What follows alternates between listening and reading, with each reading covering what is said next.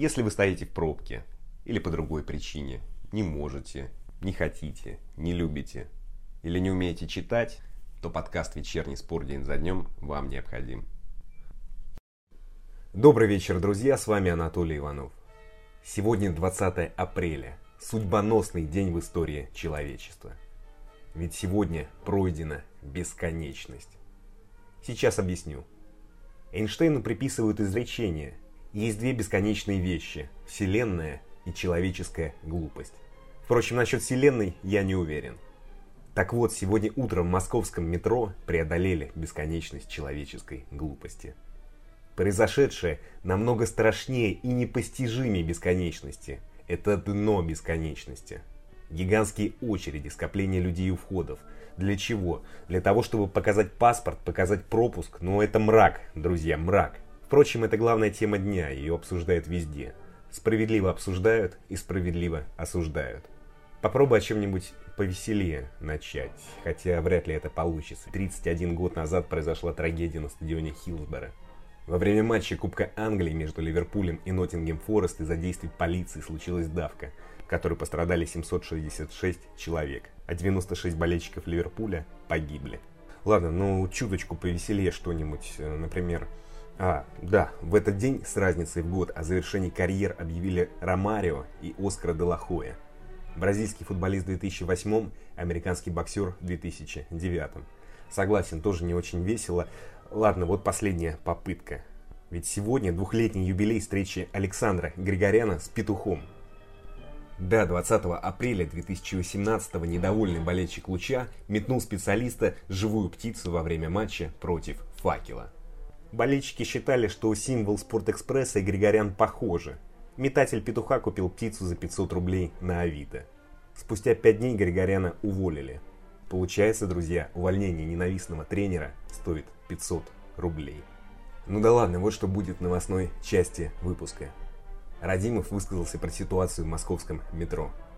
Артем Дзюба раскритиковал коллектив сборной на Евро-2016. Александр Киржаков вспомнил игру против Месси. В Урале не снизили зарплаты из-за того, что они и так маленькие. Дональд Трамп косплеит Александра Лукашенко. Армавир снялся с ФНЛ. Разговор с президентом клуба Валентином Климко. Начнем Главный тренер «Зенита-2» Владислав Радимов в интервью чемпионата высказался о ситуации в московском метро. Радимов сказал, что шокирован. Впрочем, послушайте его заявление. «Я за ужесточение мер по борьбе с вирусом. Скорость распространения сумасшедшая. А в Москве сегодня метро вообще вон какая ситуация произошла. Там же сейчас заразится много народа. Даже на шашлыках, когда люди вышли, скопление было меньше, чем сегодня в метро. Я шокирован этой ситуацией. Говорят сидеть дома, а потом не пускают в метро людей. Мало того, что метро при вирусе само по себе страшная вещь, так тут еще и скопление устроили. Когда увидел это утром, глазам не поверил. Чем меньше контакта, тем лучше. Да, бизнес страдает, но жизнь дороже, сказал Радимов. Друзья, во многом согласен с Радимовым. Ну, кроме фразы «да, бизнес страдает, но жизнь дороже». Мы с Радимовым в разных весовых категориях в этом вопросе. Может быть и поэтому я не согласен. Или может быть из-за фатализма. Но меня, друзья, больше пугает перспектива оказаться на улице, чем заболеть. Но по сути Радимов прав. Нет ничего дороже человеческой жизни. Идем дальше. Артем Дзюба в интервью Матч ТВ раскритиковал коллектив сборной России на Евро-2016. Тогда в группе с Уэльсом, Англией и Словакией Россия набрала одно очко и заняла последнее место – руководил командой Леонид Слуцкий. Дзюба заявил, после турнира Леонид Слуцкий признался, что многие вещи ему нужно было сделать иначе. В частности, по-другому выстроить подготовку и не брать во Франции некоторых игроков. Командой надо быть во всем и везде. Сражаться, рубиться друг за друга. Засунуть свое «я» в одно место. Когда в коллективе выпадает хотя бы один футболист, ничего не получается. Обычно где тонко, там рвется. А если выпадает не один, а два-три человека, то это вообще катастрофа. На Евро-2016, на мой взгляд, у нас было 5-6 таких футболистов. У них, собственно, я превосходила мы, сказал Дюма. Друзья, оставлю это без комментариев. Мне кажется, что правда, а где полуправда, не знает даже сам Артем. Да и у каждого, впрочем, правда своя. Тем более в командных видах спорта. Идем дальше. Александр Киржаков вспомнил, как играл против Барселоны за Севилью. Вспомнил Месси, Рональдинho и других звезд. В интервью чемпионату Киржаков заявил, у Барселоны в нападении играли Месси, Этоо и Рональдинho, а в запасе был Анри. От игры Месси, ему тогда было лет 20, осталось такое странное ощущение. Лично я не понимал, зачем он вообще кому-то отдает мяч. Зачем играет в пас. Потому что в любой момент, когда на него шел наш защитник, пытаясь сыграть в отборе, он легко уходил в противоположную сторону. Всегда. А Рональдинho, человек просто феерил. Был тогда лучшим в мире. Мне кажется, они с Месси могли вдвоем на поле остаться и творить. И никто бы им больше не был нужен, сказал Киржаков. Киржаков задавался вопросом, зачем Месси играет в пас. А как вы думаете, друзья, Месси задавался вопросом, зачем Киржаков бьет по воротам? Идем дальше. В Урале пока не обсуждали снижение зарплат. Об этом «Спорту-24» заявил президент клуба Григорий Иванов. Во многих клубах РПЛ пошли на такую меру. Но в Урале пока сражаются. Иванов заявил, мы пока не принимали решений по снижению зарплаты в команде. Ребята, конечно, не против. Но поймите, у нас не такие высокие зарплаты, чтобы их еще куда-то сокращать. Общее собрание пока не обсуждалось. Никто не знает, как будут развиваться события в стране и в мире. Как будет понятно, какова ситуация, так и соберемся, сказал Иванов. Слушайте, друзья, ну он прав. Одно дело на несколько месяцев образно сократить зарплату в несколько миллионов – другой сократить 20-30 тысяч рублей. Конечно, в Урале футболисты не зарабатывают 20-30 тысяч, зарабатывают больше, но по сути Иванов прав. Но не буду о грустном, поговорю о веселом, вернее о нелепом, о Дональде Трампе. Он заявил, вы только вдумайтесь, что спорт надо вернуть. Вернуть в стране, несколько раз опережающей другие по количеству заболеваний COVID-19. В США, по данным университета Джонса Хопкинса, зарегистрировали 607 тысяч заболевших. В Испании, стране, э, идущей на втором месте по количеству заболевших, 172 тысячи. И президент США говорит о возобновлении спорта. Он написал в Твиттере, «Мы должны вернуть наш спорт. Я устал смотреть бейсбольные матчи, которым 14 лет». Трамп либо не подумал, либо я не знаю, в чем дело. Может быть, ему не дают покоя слава Александра Лукашенко? Американцы в шоке. Идем дальше. Я перейду к разговору с президентом Армавира Валентином Климко. Сегодня пресс-службе клуба объявили о том, что Армавир снялся с чемпионата ФНЛ. Клуб не прошел лицензирование.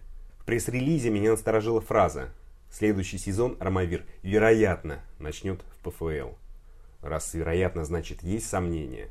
Какова дальнейшая судьба клуба? Пауза – это главная причина решения? Или есть что-то еще? На эти другие вопросы ответил Валентин Климко. Слушаем. Как печальное известие восприняли игроки и другие сотрудники Армавира? Игроки и другие сотрудники Армавира, согласно указу президента, просьбе президента, указу главы администрации Краснодарского края находятся на карантине и в самоизоляции. По телефону такие вещи обсуждать неэтично. Поэтому, как только снимется режим самоизоляции, футболисты все в основном в Армавире с семьями, мы соберемся и обязательно пообщаемся на эту тему. То есть реакции пока нет, я, я понял. Скажите, пожалуйста, а какие... Нет, реакция есть определенная. Мы же люди, общаемся по телефону. Все. Прежде всего, я в группу футболистов написал, что будет такое заявление, объявление. Все прочитали, там все четко написано, все по полкам, все, что касается, почему снимаемся, как, как будем рассчитывать. У нас в клубе всегда было все день в день, в деньгах, поэтому... Попробуете ли вы удержать игроков, если клуб сможет заявиться в ПФЛ? В ПФЛ, во-первых, другого уровня футболисты играют, это первое. Второе, это прерогатива уже владельца футбольного клуба и тренера футболиста. Вот, поэтому до этого еще далеко. Во-первых, надо закончить этот чемпионат, понять, когда он продолжится и когда закончится. Основная причина проблемы это все-таки пауза в чемпионате или все, тем не менее, шло к этому, ведь проблема с лицензированием? Ну, это прежде всего. Вопрос в том, что даже если бы не было паузы в чемпионате сегодня, всем было бы уже к этому моменту понятно, что мы не подали документы на лицензирование. Документы на лицензирование мы должны были подать в ФНЛ в середине марта. Мы понимаем, что лицензирование не пройдем, документы эти не подавали. Потому что прежде всего мы не пройдем аттестацию Академии футбольной. То есть, по большому счету, это не стало такой большой неожиданностью, да, это стало неожиданностью для болельщиков, для общественности, но в клубе, в принципе, ну, были готовы. На встрече с болельщиками я говорил, на последней встрече говорил о том, что мы такие критерии не, не сможем соблюсти. У нас элементарно нет земли для того, чтобы строить. А, у нас некуда расширять стадион для того, чтобы ставить дальнейшие задачи играть в премьер-лиге. Вот мечта у нас такая была. Город Армавир, небольшой город и без районов окружающих. И земли реально, я понимаю, нет. Как решить эту проблему? Ведь ну, наверняка размышляли на эту тему. Ведь в дальнейшем как-то нужно выйти из ситуации. Надо понимать э, все проблемы э, маленьких городов, маленьких клубов для того, чтобы рассуждать это на большом уровне. Сейчас не время, потому что и, и не место рассуждать на эту тему, потому что в стране есть сейчас большая проблема, которую надо всем миром решить. Помочь старикам, соседям картошки, хлеба притащить, чтобы они живы остались, чтобы мы все живы остались и здоровы. Вот это первая проблема. А потом уже надо садиться и говорить о футболе. Я думаю, что э, после окончания этого сезона, я думаю, футбол станет в стране и в мире немножко другим. Согласен с вами, да, сейчас спорт отходит на второй план. Забываем, что футбол это игра. Это развлечение, согласен, да. Ну, прежде всего, прекрасная, лучшая в мире, но это игра. А я вот читаю там рекомендации FIFA, УЕФА, там все про деньги, да про деньги, про деньги про деньги. Ну, футбольный клуб Армавир пока не дорос до того, чтобы думать о тех деньгах, которые выделяет FIFA и УЕФА. Вот. У нас есть свои маленькие задачи. Школу футбольные мячи купить, там, форму, вовремя зарплату заплатить и так далее. Вот а, до этих вещей никому делать, угу. к сожалению, пока. Ну вот вот так. Ну, вместо того, чтобы поддерживать участников, которые вкладывают свои деньги в футбол, ну, мы заставляем их уходить из футбола. Ну, если так нужно сейчас, ну, значит, так нужно. Ну, справедливости ради сейчас проблема не только в футболе. Сейчас вообще, в принципе, во всей стране экономический кризис. Люди сидят без работы и многих увольняют. Ну, поэтому я и говорю, что для стран государства надо поддержать. Тех людей, которые борются с пандемией сейчас, надо поддержать. Те люди, которые хотят поставить на ноги экономику, надо поддержать. К футболу относиться прежде всего как к игре. К любимой. Угу. В школах надо играть в футбол. Вот каждый школьный двор должен быть футбольной площадкой, как было в нашем детстве, в советском. Есть у нас и в России мы шьем хорошие футбольные. Полагаю, что нет. делаем в России футбольные. Ну так вот с этого надо начинать а не с Лиги Чемпионов.